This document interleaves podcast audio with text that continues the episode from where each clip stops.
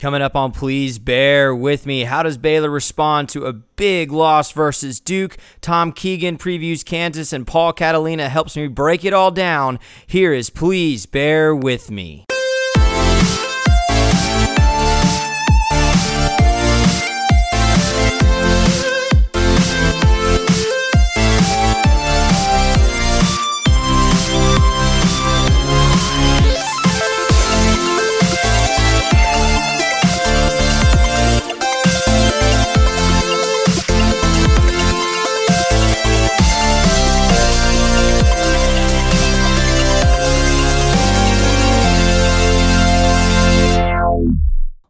Welcome back. Welcome in for another edition of Please Bear With Me, your go to podcast for all things Baylor football.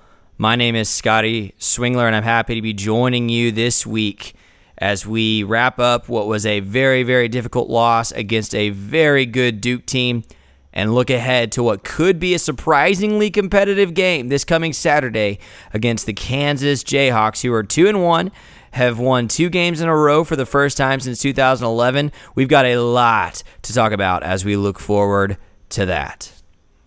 So, I want to start by reacting to this past weekend's loss to Duke. And let me start by giving you a little bit of insight into my schedule and what my life is like on a weekly basis. So, I am in seminary six hours beyond full time. So, taking a lot of classes. I work two jobs part time outside of doing this podcast and writing for Bears Illustrated. So I'm a youth minister as well as working for a company on Baylor's campus. And so my routine so far this season has been on Sundays after church, I will go home. I will sit down and look at all the recap and the stats from the previous day's game, which I just watched. And then I will do everything with this podcast. So I will record my segments. I will do interviews with other people if they're available that Sunday afternoon. And then I will do all the editing and stuff in post production. Takes me about six to eight hours, depending on what's going on every Sunday. That's kind of been my routine for the past few weeks that's worked really well.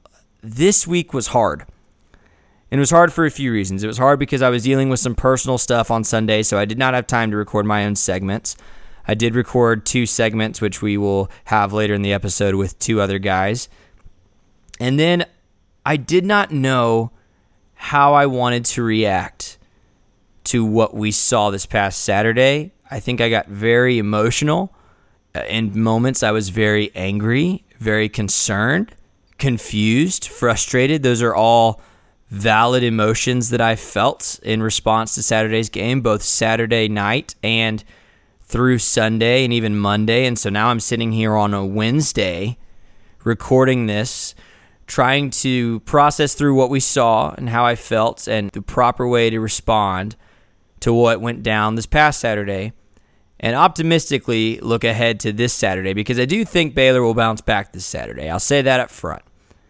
And so I thought of several different cute ways that I could do this segment and talk about the game that we just saw this past Saturday against Duke. I, I thought of several different thoughts and ideas I wanted to share, but I think there's only two that I really feel I need to share. And then we're going to move into a segment where I talked with Paul Catalina on Sunday, recapping the game, and that is where you'll get most of like analysis and breakdown and stuff that I have for this week. Paul and I both kind of hashed some things out. We talked about coaching, we talked about play on the field, we talked about the trajectory of Baylor football. And then you'll hear my phone conversation with Tom Keegan. Tom writes for KUSports.com as well as the Lawrence Journal World. He has been doing that for 14 years. And so he covers the Jayhawks and gave uh, some really good insight on Pooka Williams, on just that team and, and how they've managed to get two wins and what's going on in Lawrence. And so I hope you'll enjoy those two segments. Before we get there, let me get my two cents out here. Two things that I just want to touch on from this past Saturday, and then we'll get into those segments. So, the first thing I want to talk about is this the truth is often somewhere in the middle. Have you noticed that in life?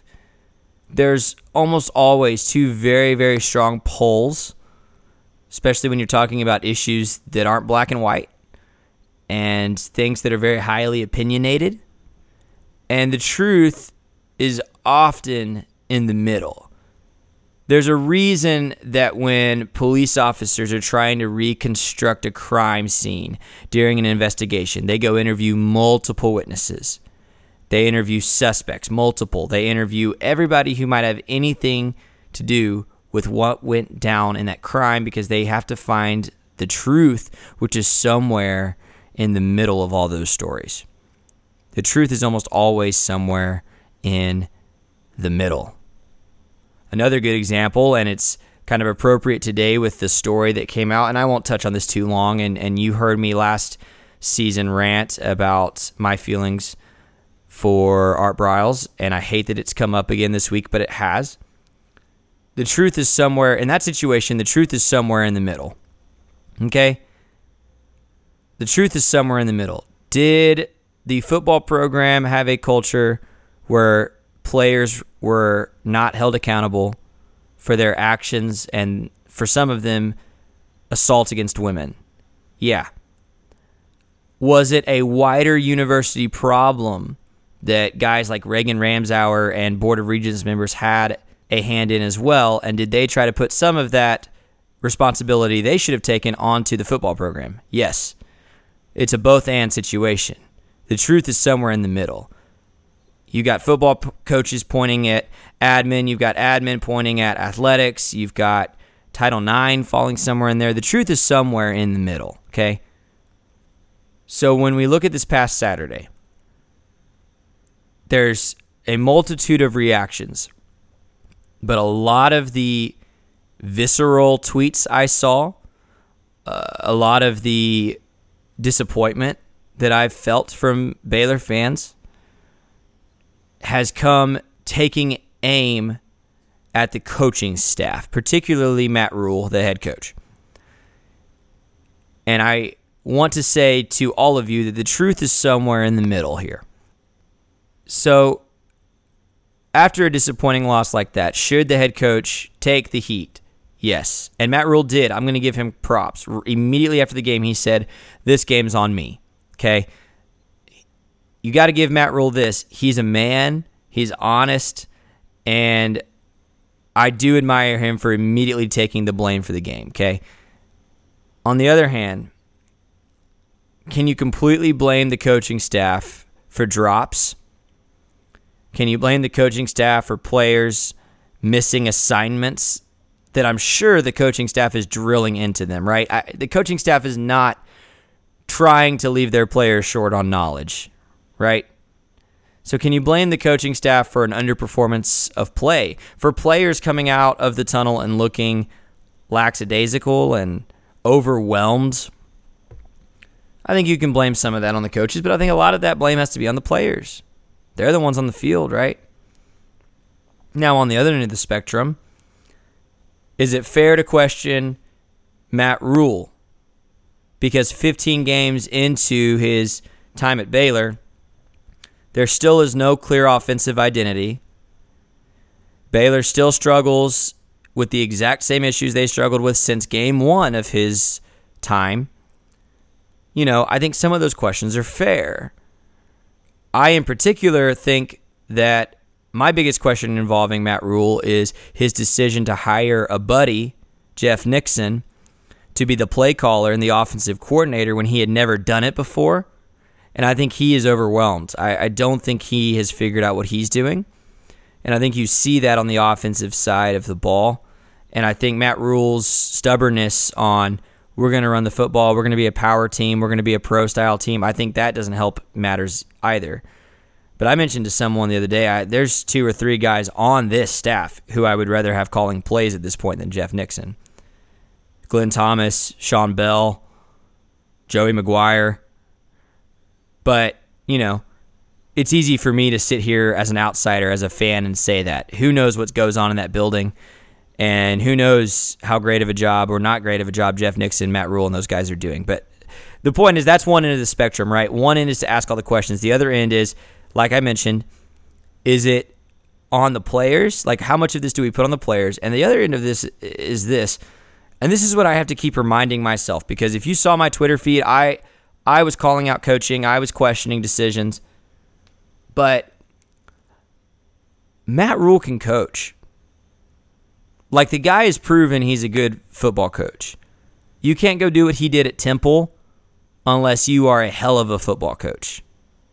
Right?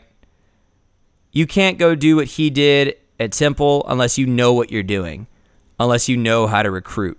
By the way, he's proven he knows how to recruit. He has already recruited better at Baylor in two classes, really one and a half classes, than Briles did. And that was one of Briles' strengths was recruiting Texas, right? Matt Rhule has put together two excellent recruiting classes. The talent, the young talent on this team is overwhelmingly good. And he knows how to coach. He did it at Temple. I think he'll do it whenever he chooses to move on from Baylor. I think he'll be successful. I hope he's successful here, obviously.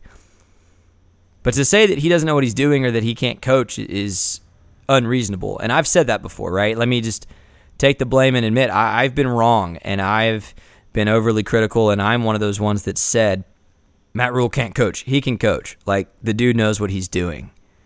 And so the truth is somewhere in the middle here. The truth is somewhere in the middle. Matt Rhule's a good coach. I think he wants what's best for Baylor. I think he's doing the best he knows how with the talent he has. On the other hand, I think it's fair of fans and of those of us who are in the media, and I use that term loosely because I'm probably halfway fan, halfway media at this point in my life, right? It's fair for us to question and ask for better. It's fair for us to ask for better. But that leads me to my second thing I wanted to talk about before I move into these two segments with the other gentleman who will be joining me on this podcast today. It's fair for us to ask better of coaches and of players. I am not okay ever with Baylor fans booing their own football team. And I thought for, you know, for 4 days now if I wanted to say this on the podcast and I do. So you guys probably know I I advocate strongly for Baylor fans to stay from the first singing of the Baylor line through the last singing of the Baylor line. I want Baylor fans there all four quarters. That's not what I'm going to harp on. I, I got more upset this past Saturday hearing fans boo our own team. And I think it got under Matt Rhule's skin too. If you heard his press conference on Monday, and I quoted the whole thing on my Twitter page at Scotty Ross Swing, Matt Rhule went after the people that booed those players. And he basically said, if you knew what these guys endured every week from opposing fans on the road. And I can only imagine, y'all. I have I do not want to think about the names and the curses and the uh, atrocious things that are shouted down on those players when they go on the road.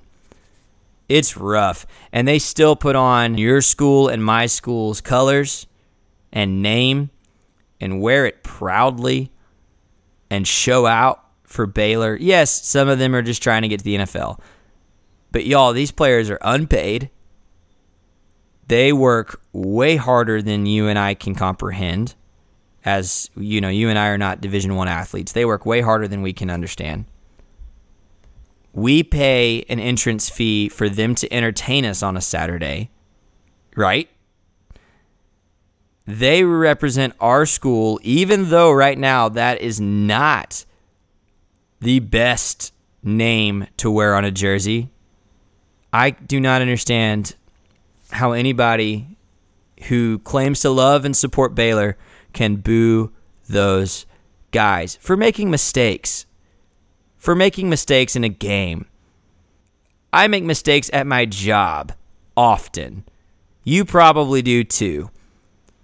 These guys are doing what they do for Baylor, for Baylor's profit, for our enjoyment, and they don't get paid for it.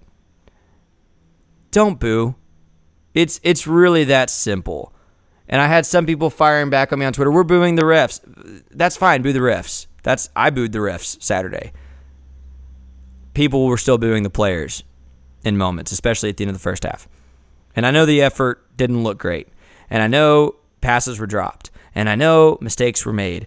But if your boss fired you and told you they didn't believe in you just because you made a mistake or two in your job, yo, we'd all be pretty hopeless. And so don't boo these players.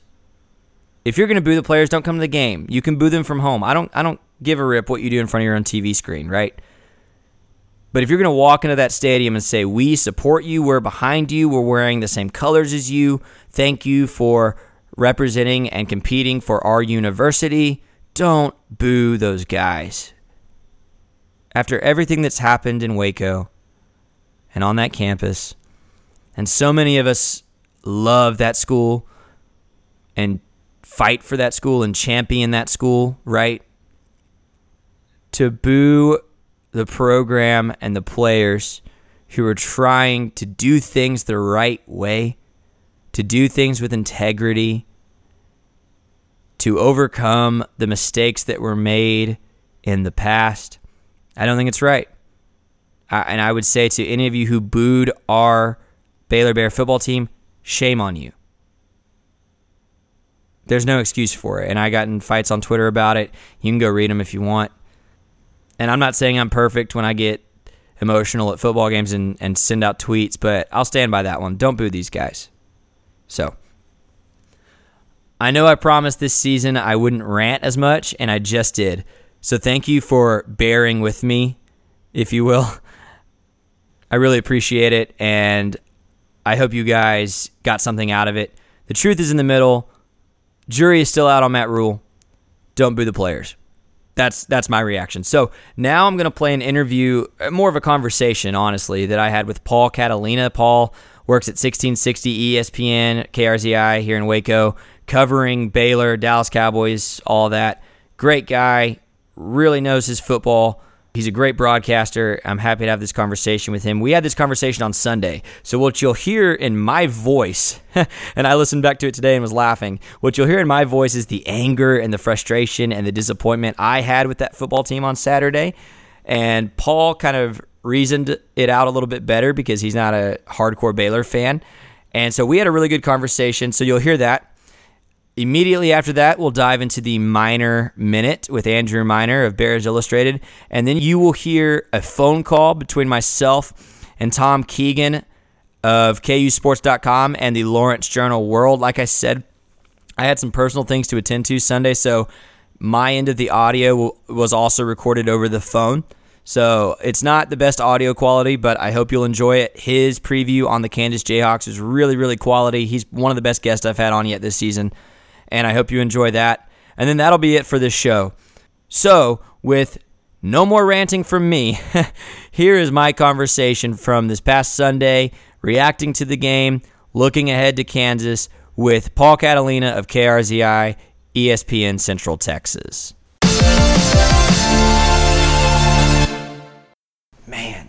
I, am not excited to talk about yesterday's game. Is part of the problem. yeah. Oh no. That's look. That you'll find that's the best ones to talk about. Really. Well, let's let's start with the obvious. Give me your overall takeaways from yesterday's game uh, after that tough loss to Duke. Well, I, I, they came out very flat, and uh, I know that Coach Rhule in the press conference afterwards was uh, disappointed with their effort and the way that they they did things. But you know, um, I, I, think one of the things that happens when a team goes 2 and 0 sometimes people can kind of get ahead of themselves. That's a Duke team that's really good. It's really well coached. Uh, they're going to beat somebody in the ACC that they've never beaten before this year. That that's probably going to happen uh, because they are just really well coached. Especially when Daniel Jones comes back, I, I see that team beating somebody they're not probably not supposed to beat in their own conference. So uh, you know, that's a good team that's been coached by the same person for a good long while. They have a system, they have that. Baylor does not have that yet, so they're still going to make those mistakes. So I think we saw a little bit of that inexperience, not a little bit, a lot of that inexperience. But again, I saw a lot of people on Twitter just after the coaching staff, after the coaching staff, after the coaching staff.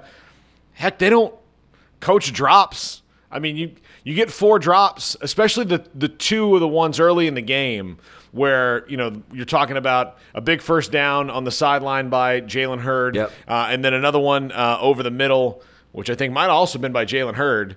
Uh, Yep, it was. yeah, you get those two drops by Jalen Hurd. That changes drives. You you score a touchdown or you kick a field goal on that first drive that you have that went so well. Maybe your momentum's a little bit different. I think part of that is like they get that in their head, like, oh, okay, darn it, you know, and they go and go and go, and you know maybe maybe they're you know they're pressing on their mistakes a little too much. And that just comes with experience. Good, good experienced teams when they fumble, when they make a mistake, they get up off the mat and they go, "Okay, that's it. Next time." This team can't do that yet, um, and they also couldn't run the ball, uh, which that's what Matt Rhule wants to do. He wants to run an offense that's running the ball, running the ball, running the ball. They can't do that right now. I think the biggest problem is they don't have the same five guys playing all the snaps on the offensive line. I think when that happens, they'll start to be able to run the ball, but they don't know who their five are yet. He said that last Monday's press conference. I'm pretty sure he'll say it when I ask him again uh, on this Monday's press conference. So I, I think those are the big things I took away from yesterday.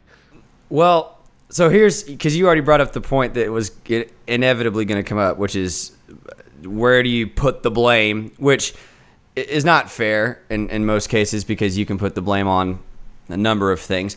But I think the reason people are irked with the coaching staff, I think there's two major reasons I can think of. Uh, but it all comes from I don't think Baylor fans are seeing what they were sold when the coaching staff got here. So, number one, Rhule's emphases, if you will. We're not going to be a penalized team. We're going to be a mentally tough team. We're going to be a physical team. Beat on all fronts in that regard yesterday. Uh, you know, he said when, when he got here, yeah, we're going to be able to go up tempo when we need to. And we take six minutes to to score in the fourth quarter when you still have a chance to maybe get something going. You can't run, uh, you know, you can't snap the ball without 15 seconds on the play clock. Um, uh, so I think it's that, that that becomes frustrating. Is we're 15 games into this regime's time, and uh, and then the second thing that I was going to say, it's uh, one, it's I think we were promised things that aren't being delivered, and two, is it's the same issues we had last year. It's offensive line, and it's defense giving up big play after big play after big play.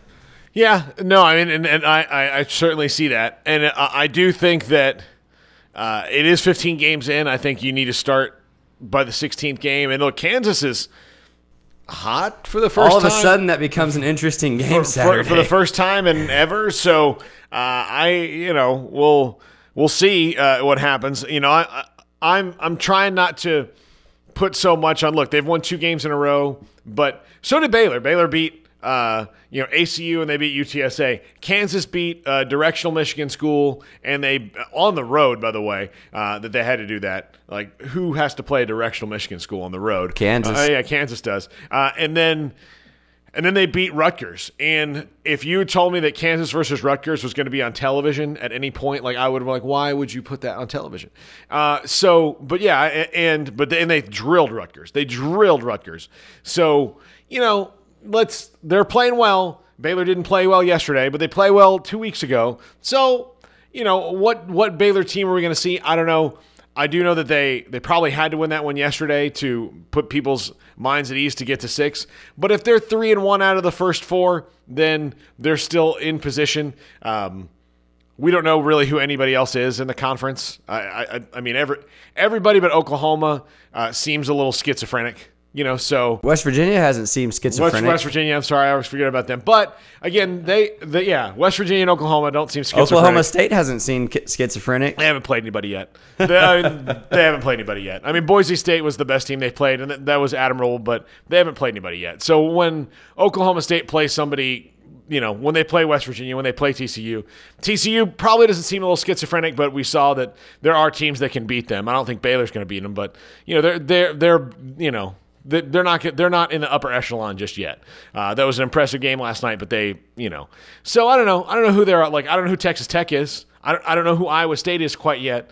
Um, they've lost to two good teams in Iowa and Oklahoma. I think they're probably going to rally. So, you know, as you get ahead of things, I don't know. Um, let's not get ahead of it. This is a team that very much has to compartmentalize week by week. And their compartment of the Duke game, they didn't do very well. They were mentally just kind of weak in that game. And I'm not saying that to say that the, I don't. I think the coaching staff did a bad job. Uh, I just think that this is going to be maybe an even longer process than than we thought because you know they're they're just not there yet, and they don't. The biggest thing I see on offense is, like I said before, uh, you don't have your five offensive linemen that you that are your five those guys, I mean, it's been on the left side, it's different guys all the time. But at what point does that become a coaching thing? Because if you're going into your fourth game of the season and you're still rotating three or four dudes in and out and you haven't figured it out at this point. Well, what, what I'm curious to see is if Fruhmorgen is healthy and in game shape, then or Valentine or both, if it's not one of them the whole time, then then they've got a problem. Then those guys were not those guys clearly weren't as good as they were were advertised. To be. Absolutely. Um, I tend to think that that one of those guys will take over. Elias Anderson's played admirably, but he's not ready yet. He doesn't. If you, especially if you look at his body type right now, he's not. He's not cut up like they're going to want him to be. He's not.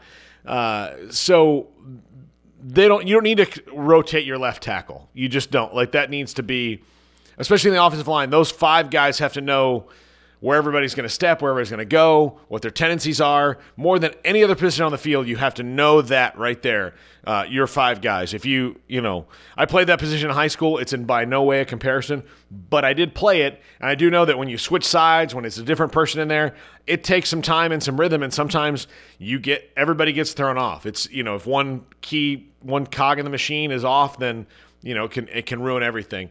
I I also think that defensively they are better up the middle than I thought they would be. They're still a little vulnerable up there, but they really get beat on the edges badly.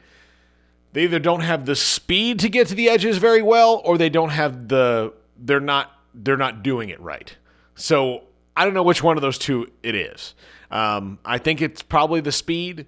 Uh, so we'll see. I think they, they that's where they don't have those players. And the secondary, I don't know what's going on with the secondary. I I thought that was probably one of the better positions on the team. I think we all did, I, I, especially at cornerback. Yeah, Harrison Hand hasn't really played. Uh, that that's that's a big. I mean, he's he's the probably the best athlete overall on the on the team, not named Blake Lynch. And Blake Lynch has got to start making some plays. He's got to start making some plays back there. I, he made a couple yesterday. Um, I like Derek Thomas on the one corner. I think he's played well. Yep. Uh, he doesn't seem to get beat. Grayland Arnold has to play better. Absolutely. Uh, he has to play better. Uh, so I do I do wonder if they're in a position where part of it is they can't do what they want to do. So you know, as far as the depth and running people in and out, so they they are doing the best they can with it, so that when they can, it's a it's a seamless transition. But I don't know how, how well that's working. And and look, I'll, I'll tell you this, and I I don't, I don't mean to like bag on the guy, but their backup middle linebacker is also the long snapper that's that's I mean that's not good. Well, and I guess that's where I wonder that they seem to love just throwing all these different guys in and out and I don't and maybe I just do not know football well enough, but I doubt that's the case. Why can't you every week say these are our two or three best guys on the edge and put them there? And why why is all this going on? Well, I I actually here's what I actually agree with the coaching staff in this in theory in that I I think and this is where Phil Bennett was deficient um, or where he hasn't he hadn't adapted. I think Phil Bennett is a brilliant defensive mind. Uh, he's shown it everywhere else he's been. Uh, he he made Baylor's defense better, but where they lost on defense when Phil Bennett was there was that he kind of got locked into about 14 guys he played, especially in the secondary. He didn't change out the secondary, and you're playing spread offenses and he should know this because it's what Baylor did. They're running your dudes ragged, and then they're putting other guys. They're putting guys to run go routes just so you're tired. That guy's going to run a go route. He's not going to catch the ball, but guess what? Your guy's tired. Our guy's on the sideline getting a Gatorade. ah, guess what? Now we're now we're going to beat you. So that's why you get in those track meet games. In the modern spread offense thing, you're going to have to play. If they're going to play eight receivers, you have to play eight defensive backs. You have to do it. It doesn't make sense to me why you think your defensive backs are in so much better shape than their receivers that they can do twice as much. It's insane. Uh, so that's what he didn't do because he couldn't trust people that he even said it to us. He, I can't trust him. I just feel like I can't trust him. I'm there, and he got he admitted to that. Like he kind of got tightened into a ball there. I agree with that. The problem is, is that if, you, if the guys you're running in can't do it, then you still have a problem. So that that all that stuff, you know, kind of goes in together. I, I I think that I like that they're running guys in and out, but if you don't have the guys to run in and out, maybe don't do it. But again, I think that part of it is just they're trying to build it to the point where everybody gets that this is what they do so that when they do have the guys, it's a seamless transition. That just may be a little bit unrealistic. That makes a lot of sense. Speaking of up tempo offenses, I really want to address that question. There's two things that I saw on offense yesterday that I think irked a lot of people. One was we seemed to almost stick to a script and run plays in situations that didn't make sense.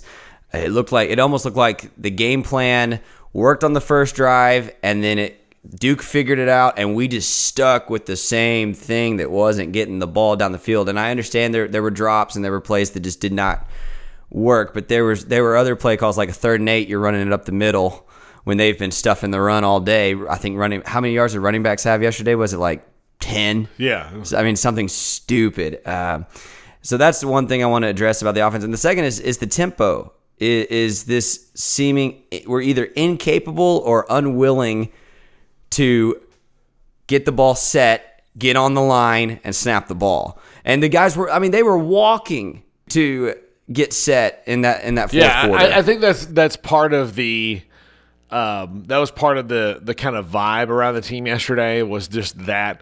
Uh, I think they'll be able to go up tempo eventually, uh, but one of the things that Matt Rhule has kind of stressed with this team, I don't know if this team is going to win up tempo games. I think if they're going to have a lead, they need to hold it and grind the clock. I think. Why? I think, what? Why? I mean, just because your strength on offense is a dual threat quarterback and Yeah. weapons on the outside. Yeah. Your strength on offense is not your offensive line, and, and, and your I think the running backs Baylor has are talented, but it, it's not working. Yeah. So I, I don't understand. Well, the up tempo on offense won't work when it seems to me that we've got plenty of weapons on that side of the ball that would work well in that kind of system. No, I, I here's the thing. I don't think Matt Matt Rhule's really a big fan of the uptempo offense. I think he's a fan. I, here's what I know he's a fan of. He's a fan of adjusting and doing kind of whatever it takes. What the weaknesses are, I don't think. You know, and look, neither team that Duke has played this year has run an up tempo offense outside of like none of the teams have run up tempo. Army doesn't run up tempo. Uh, Northwestern doesn't run up tempo. So maybe Baylor should have said, "Let's try some tempo," but But okay, but regardless, when you're in the fourth quarter and there's Well, nine minutes You left, need to. You need to. and you're you're right. Yeah, when you're down by that much, you need to go faster. And they didn't go faster. And part of it, maybe they don't practice like that. Uh, I thought the knock on Art Briles' up tempo offense was they couldn't go slow when they needed to go Ex- slow. no, that's very They- true, Actually, yeah. if you watch them Yeah. on the si- if you watch them on the sideline, it was like they were getting attacked by bugs if they had to go slow. Like, oh my god, like please make it go. Oh, why, why can't we do this? It's like no, you just go slow. You're, you can win this game if you just. There's three and a half minutes left. Do not give them the ball back. Do not. Oh, you gave them the ball back, and that and that, that didn't happen that often, especially in the peak of it. But it the games they lost, Michigan State. Michigan State was because they could not slow it down. They could not, and the plus there were just a litany of couldn't slow it down. Uh, didn't care about special teams penalties. That was the those were the three things that were bad about the Art Briles football system and Michigan State game. It all happened right there. So uh, this particular one, maybe they can't speed it up. They still have the penalties. Still have special teams issues. Spell and and the special teams, it's everything got better yesterday, except the field goals that were good got bad all of a sudden. So I I don't know. Well, the returns weren't good either. Well, outside the- of the opening kick return, Yeah. that we had one come out to the three, we had one come out to the fourteen or the fifteen, Yeah. one come out to the twenty. I mean, Well, here's the other thing. Part of that I don't blame. Well, it's I, the coaching staff. This is probably coaching staff. Teach them the new fair catch rule. If they Yes, fair catch it, yes. it's going to 25. Like, uh, but it's hard because you have athletes back there that want to make plays. To tell them to fair catch it on a kickoff, nobody's ever done that before. So that just this I, I high school every week. I'm like, just fair catch the damn ball. Just fair catch it. Fair catch it. Twenty to twenty-five. Unless you've seen something that says this team has just a bunch of slow morons running at you. They have they'll stay in their lanes. Let's go. You know, and or you have a guy back there that is, you know, that much better. You know, Mid- Midway has a kid named Travius Hodges uh, who's fantastic kick returner. They're not going to have him fair catch it. But the other two guys over there, they're going to have him fair catch it. Bottom line. Uh, I think they just need to, to fair catch it. If, if they're in the situation like last week where they dropped, like Tyquan Thornton dropped that one on the two uh, after he did fair catch it, you know, just fair catch it. Fair catch it. If you're at the two, fair catch it. If you're, you know, Quick side note: Did you see the fake fair catch oh, that great. North Texas that pulled last fantastic. night? That was fantastic. I, I, I yes, was dying. I've never been more impressed uh, with something in my life. And what even fake fair? Like he just stood there knowing that it might work. Well, yeah, he did that little like half jump step back, like uh-huh. and, and give that kind of hop thing to sell it, and yeah. then just strolls past. If you don't know what I'm talking about, you need to just YouTube it. Just you, yes. Uh, fake fair catch, punt return, UNT Arkansas, ninety yards, unbelievable, ninety yards, and and the four guys just walked past him. So then he has ten other guys to block seven guys down the field. Of those seven guys, I'm sure a couple of them were also disengaged completely and in no way could get to the play because there wasn't an Arkansas guy near him after he got to about the 50. So right. yeah, it was it was great. But yeah, no, I, I do think that yeah, special teams haven't they haven't put together a, a, full game yet. And then of course Duke's special teams were just really good. They had a really good punter. They had a really really good punter, and that put Baylor behind it uh, for the almost the whole first half. Their punter. Duke's punter was was was one of the MVPs of that game for them because he just kept putting them at the 10, at the 10, at the 10 all day long. And so you got a really good punter like that, sometimes you're going to win. People discount the value of a punter, but when you've got one like that, it's it's really good. You know, when when when Baylor's had their best punters, I mean, you see that. I think and Drew Galitz is a very good punter, but uh, he's not he's not quite that good yet. That guy was just really good. Let's talk about the other what I think will be the biggest talking point this week coming out of that game going into Kansas is the quarterbacks. And particularly the decision to, to go back to Jalen McClendon after Charlie Brewer had led a touchdown drive. But then Jalen led a touchdown drive. True, and and that's well, that's what's hard. But let's talk about like, does that not? Because I'm a fa- I'm not against the two quarterback thing, especially if it's consistent.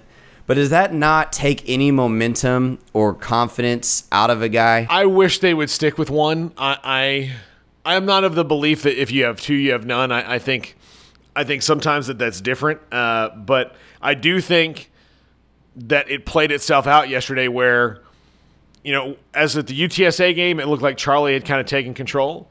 Well, yesterday in the first half, it didn't look like he had. I mean, really didn't. You know, so and Jalen Jalen got hurt, and so it threw him off, and all that. But I do think that like a lot of what they what happened yesterday at least fed into the that Baylor needs to keep doing the two quarterback rotation until someone takes it because both of them were about equal yesterday. I mean, they're about, I mean, Charlie, I think, is a little bit better, was a little bit better, but to the point before he led the, the touchdown drive in which he had the sneak, he was less than 50% passing. So if you're the coaching staff, you got to think, well, maybe we got to get Jalen in here, who was right at 50%. So they they just both weren't playing all that great. The offense wasn't playing that great. So Nothing had happened until either touchdown drive to make you think that they should have stopped doing it, other than the UTSA game, but that game's gone and you'd already kind of committed to this. I do think eventually that they will stick with one, so we'll see. and, you know, I think they probably should have stuck with Charlie later on, but then Jalen leads the touchdown drive, throws that great pass to, to Tyquan Thornton. So I don't know. I mean, it, everything yesterday, like a lot of things point to going with one, but enough happened yesterday to probably validate what they think is, well, they're both kind of playing the same ish.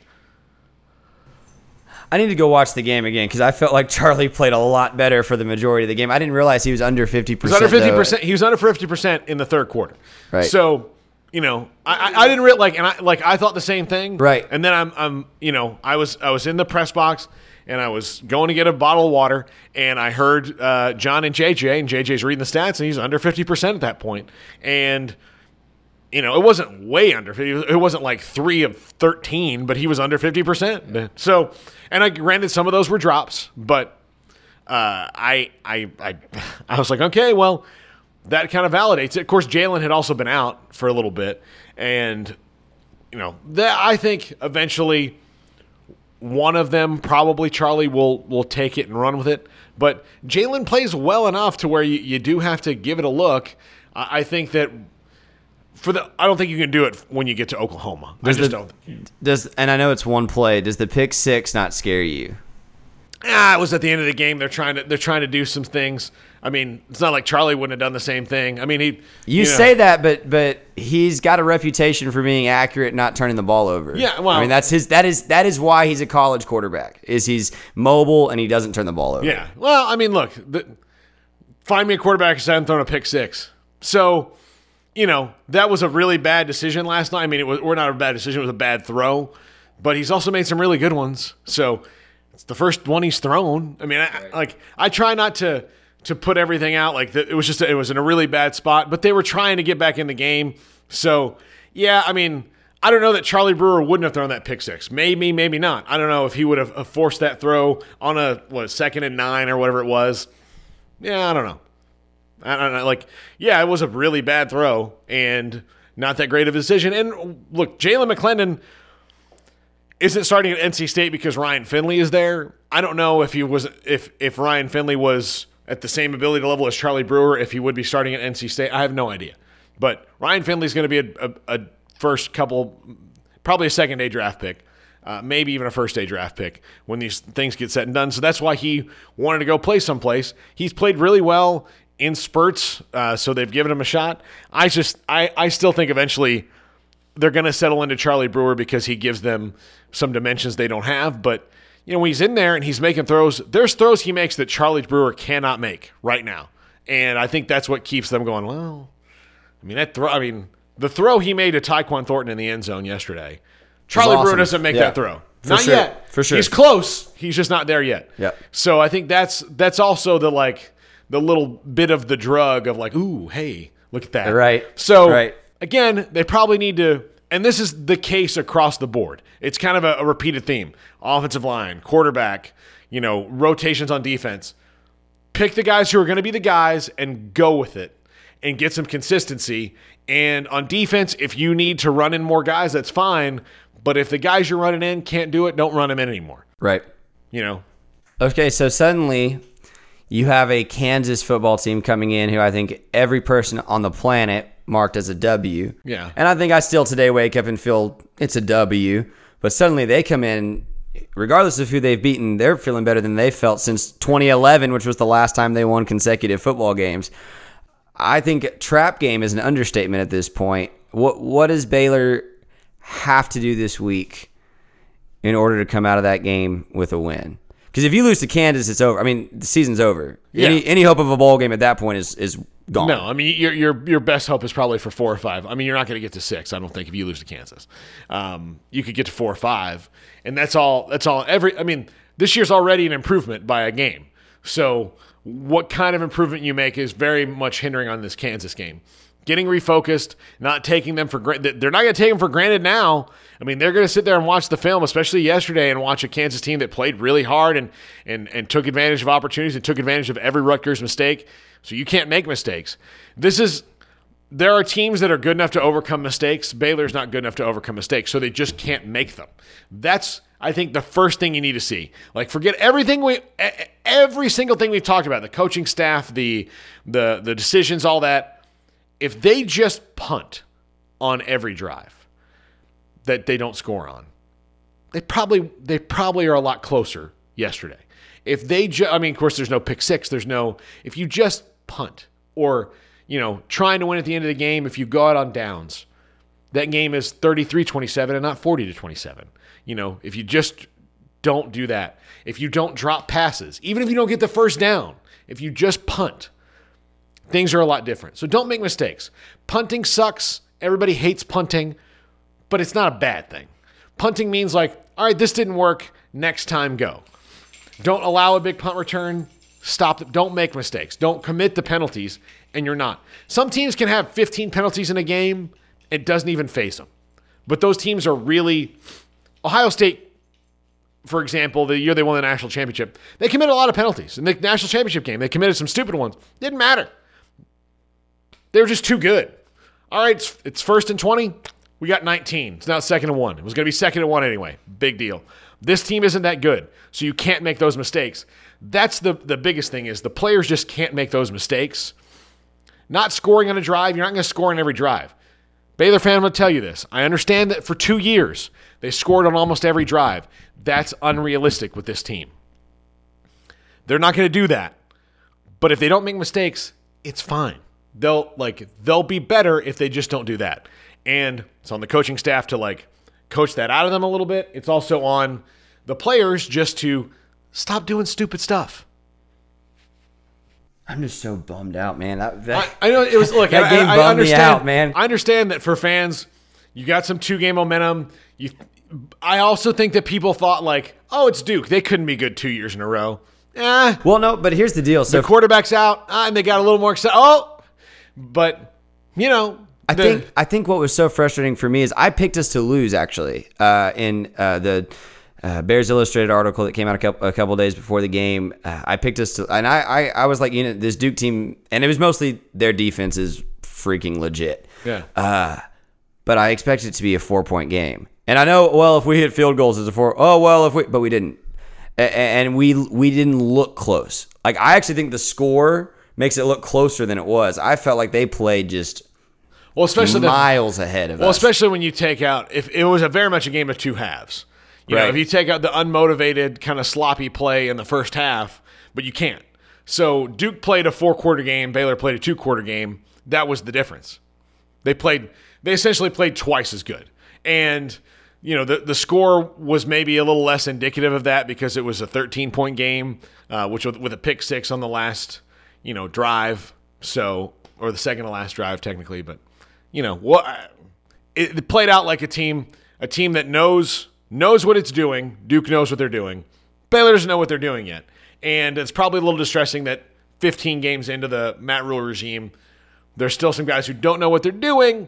But uh, also, Duke is playing with a lot of redshirt juniors and seniors, and I think I think that showed itself too. Is that you know you've got some of these guys out there that just aren't really that experienced. I also think Denzel Mims not playing really, really hurt them yesterday uh, because the guy. I mean, Pooh dropped a pass, and I'm surprised. I mean, he, I'm glad he's back and playing, but Pooh Strickland dr- dropped a pass, and uh, which would have been a first down, and you know they they just didn't have like they didn't have. He's Denzel Mims is a really amazing player, and they didn't have him to go along with Hurd and Platt, um, and Platt. Uh, you know they they they didn't let Platt get loose all that much yesterday. So uh, Duke did a good job on everybody, and including Hurd, including so I think Denzel Mims that just adds that little boost. Sometimes you can have a guy not play for a week and it'll be fine. He could have not played against UTSA, and I know he made some plays against UTSA. They probably would still won that game. Not going to play against Duke. That's going to hurt you. So tell me this: uh, How do you see the rest of the season going? And I ask you mostly because you said you still think this team can get to six, and I had this as a must-win if we were going to get to six. Well, I just, I just don't. I say three and one was the floor of what they could be going to get to six because I don't know that. I don't know that they can't go out and beat Kansas State. I don't know if I don't know what Tech is going to be week to week. I mean, I know they scored 63 points against what I thought was a really good Houston team yesterday, uh, and won. Uh, I don't know. I don't know who you know teams are going to be when they see them. Uh, I do know now though that like Oklahoma State's got a really good offense. Okay, uh, and even though Taylor Cornelius is not that great, that's probably not a game they're going to win. I, I mean, Oklahoma they played really well against last year and almost almost shocked the world. It felt like for a while. But again, that team's just so deep and so good. They're not even playing with their best player right now, in Rodney Anderson, and well, and I- still. I, really might good. argue that Kyler Murray actually matches up better against Baylor's defense right now than Baker did. Well, with I mean, his with his running ability. Yeah, I mean, and, and Baker could run, but Kyler can really run. I mean, Kyler, that's I'm more impressed with the way he's passing the ball right now, which I didn't think was was in his was in his bag. But uh, I don't know. Look, Texas beat the hell out of UC, USC last night, but I have no faith that that team is going to be that good week to week. No faith, none. So that's not a team that I say right now Baylor's going to beat. But I do think that's a team that you know, isn't that isn't that great, you know? So, you know, Tech, Kansas State, Texas, Iowa State's one and two. You know, I, I know they're really well coached, but I don't, I don't know what they're going to be. I mean, that Baylor almost won that game last year, so I don't know what those teams are going to be. I know that TCU, Oklahoma, Oklahoma State, and West Virginia. Let's just not entertain that right now until something happens in the moment of those particular games that go, oh, hey, because you never know what's going to happen week to week in college football. You never know. But I do think that this team still has a chance to get to a bowl game. It's it's taken a significant hit. A, I mean, it, it's a, they needed to be 4 0 so they could just have to take two. Now they have to take, you know, if they're 3 and 1, if they beat Kansas, which was not an if before last week if they beat Kansas, then they got to find three. That's a lot harder in this conference of which they are not even in the middle of. So we'll see. I think they still can. It's just, I mean, there's a dent in that plan. My dad would often give me advice or encouragement by using the metaphor just push the ball across the goal line. This is a very simple piece of advice with a clear goal However, it can be vague depending on what your task at hand is. For example, if your goal is to solve for X or memorize the 50 capitals of the United States, then there are concrete ways on how to get that ball across the goal line. On the other hand, if your task is to write a persuasive history research paper or close a business contract, then the way to score is much more fluid as there's no true unified method. This advice is perfect for the Baylor Bears, whose literal goal is to get the ball in the end zone and there is a predetermined structure on how to transport the ball legally from one end of the field to the other. However, there are hundreds of different ways, like interceptions and block punts, to get the ball in the end zone, and the methodologies within these ways to accomplish that task vary greatly from team to team and coach to coach. Baylor is in need of advice, and that advice is to get the ball in the end zone more times than the other team. They must find a way to win. But the players are going to have to find a way to win on their own and step up somebody has to step up and be a leader, a motivator, to serve as a catalyst for victory. So often, this is at the quarterback position. However, Rhule is still playing both quarterbacks because he said time and again that the quarterback position isn't the Bears' problem and that he trusts both of his guys. And whether Baylor plays one or both quarterbacks, others will have to step up around either McClendon or Brewer. Perhaps that's someone in the receiving corps, or maybe it's a running back, offensive lineman, somebody on the defensive side of the ball. Against Duke, there was a snowball effect where negative play on top of negative play kept happening, and it gave a feeling by late second quarter of, oh, here we go again. But Baylor flipped the script in the second half with big leadership style turning point plays by Tyquan Thornton and Christian Morgan with the block punt. Still, the Bears had too many miscues. Dropped passes for the upteenth time, not getting off blocks, missed assignments, penalties before both field goal misses, and a botched PAT. The season is young for Baylor, but it looks darker and bleaker now after the 40 to 27 loss to Duke. Baylor has to prove to me that they can indeed win again. And in order to do so, in order to push that ball across the goal line, multiple leaders and multiple positions will have to step up. Second Bears. Well, why don't we start with this? Tell me about these two big wins that I, I look down on my uh, phone at my app and I see the Kansas Jayhawks are just rolling in these last two games. Tell us the story there.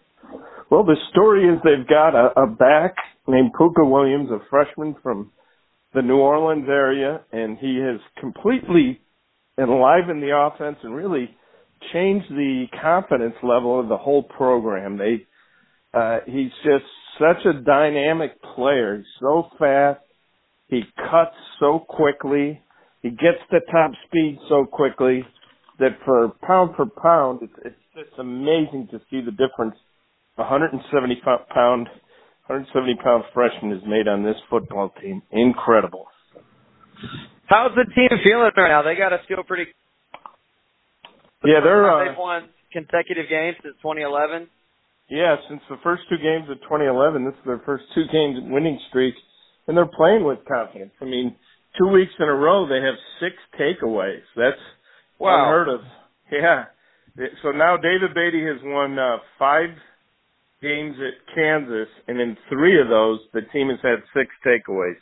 The overtime victory against Texas in Lawrence, uh, the last two games uh, this this season, they've had six takeaways. So, and three different guys in the Kansas secondary have a pick six this season. So that's pretty amazing because that secondary was a weak area last year.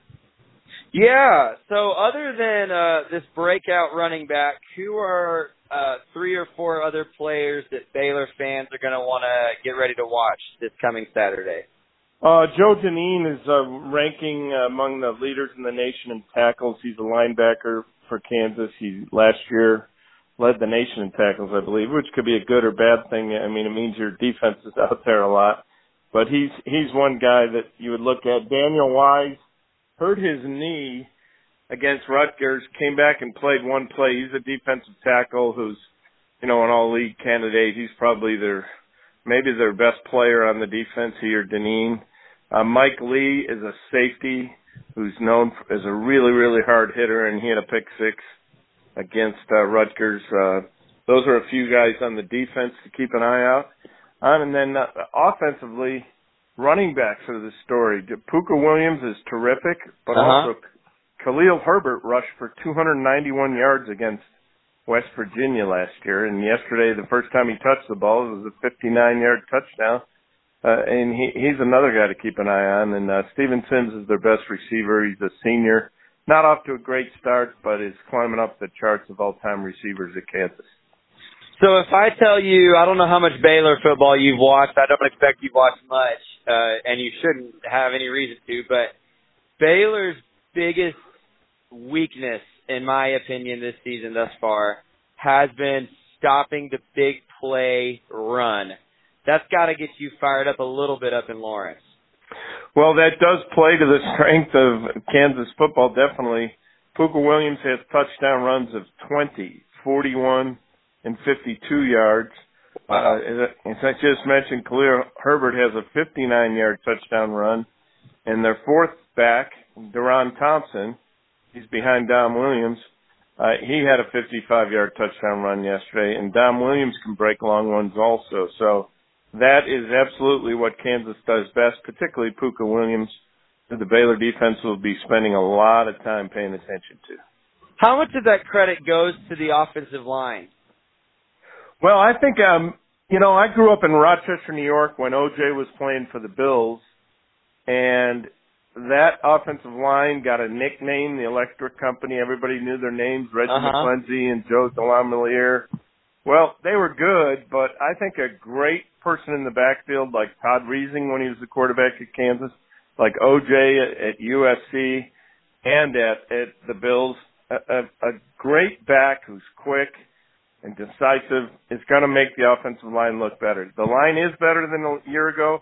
It's gelling. They have some graduate transfers there, so they deserve some credit as well. But uh, they'll be the first to tell you uh, Pooka doesn't need a very big hole, so they they just need to do their job and don't have to hold their blocks for very long, uh, and he'll take care of the rest. What are some weaknesses remaining on this Kansas team that they will need to uh, plug away at and, and improve upon as as they're getting ready to go into Big 12 play? Well, the receivers have not done a good job of getting open. That's one thing right off the bat. Um, so they haven't amassed much of a passing attack. It's been more of a, a successful ground game. And then uh, defensively, they haven't applied a big pass rush yet. So uh, there's a couple things uh, to look for um, as far as weaknesses. And uh, coming into this game, uh, you, you know, you're coming to Waco, so I know it's a little bit of a longer trip. Uh, obviously, Kansas football has struggled for a few years now. Um, Baylor, though, is coming off a one-win season and had a really, really tough loss. Did not play well against.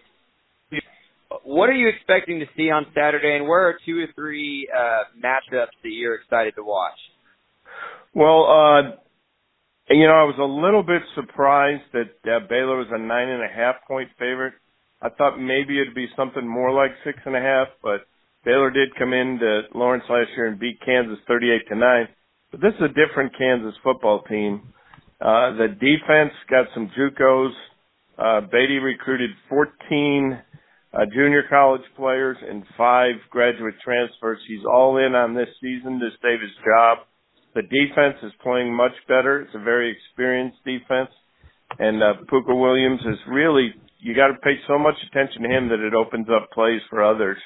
Uh, so it's a different team. I, I, I would not be surprised to see Kansas come in here and win this game. I really wouldn't, and I wouldn't have thought I'd said that before the game, uh, before the season. I mean, but uh, Pooka Williams, who did not play in the first week, uh, it, it really has changed this team. So, uh, you know, uh, I, I'm uh, as far as matchups, I'm looking forward to seeing the Kansas secondary against a, a Baylor quarterback who shredded them last year in Lawrence. Uh-huh. Uh, that'll be a fun matchup to watch. And then just uh, what Baylor does, uh, which is probably the fastest defense Kansas has played this year. What Baylor does against Pooka Williams.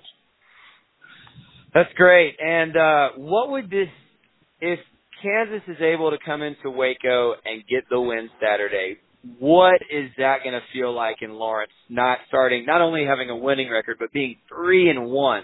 Dude, dude, does the bowl chatter start at that point? Like, like what are we looking for if, if Kansas is able to win this game? How exciting is that? Hey, it is exciting, and I think that would start the bowl chatter because you win a Big 12 game. That's significant. I mean, and Right. you beat a team that beat you 38 to 9 last year, playing a lot of freshmen who are now sophomores. That's significant. So, if they were to do that, it would be, uh, yeah, it would be very significant and, uh, would maybe even motivate some people to go out and see the football team. They only drew 28,000 in their, uh, against Rutgers, which, which surprised me because we had written so much about Pooka Williams and what he did against Central Michigan. I thought on a sunny day that would draw people out there, but I guess they had to take their kids to games and stuff. That's the problem of the 11 o'clock kickoff. Well, and my my last question is uh, just for you personally, and I, I'm just curious if you could describe to us. I don't think a lot of people in Texas, anywhere in the state of Texas, can comprehend what it must be like to try to go to and cover a football game at a decidedly basketball, uh, not only a basketball school, but a very just basketball rich tradition and, and area. What what is that? What's the dynamic of that like covering football at a place where it is not the number one uh, priority? Well, I I think um I enjoy college football a lot, and when they had it going under Mark Mangino and they were twelve and one in the Orange Bowl, season, Yeah. this this town was never more amped. Everyone was in a great mood because the basketball's been so successful. It's almost like when they win a game, people are relieved. When the football was that good, everybody was really jacked. Just felt like uh, they were experiencing what it truly feels like to be a college football school and and then uh, things have gone south since then and maybe it's turning maybe the program is turning around right now All right. Well, hey Tom, that was fantastic. Uh, I appreciate it. Anything else uh, you you'd like to say? You think Baylor fans might be interested to know before I let you go today? well i'll tell you i look forward to baylor that's all i'm going to say because that view there is beautiful i mean right there on the river they really nailed it with their new stadium i, I think it, they did a great job Yeah, we were. I was actually talking about that yesterday with my family. It's, it's something, isn't it? Love it. We love being down there by the river. It's great.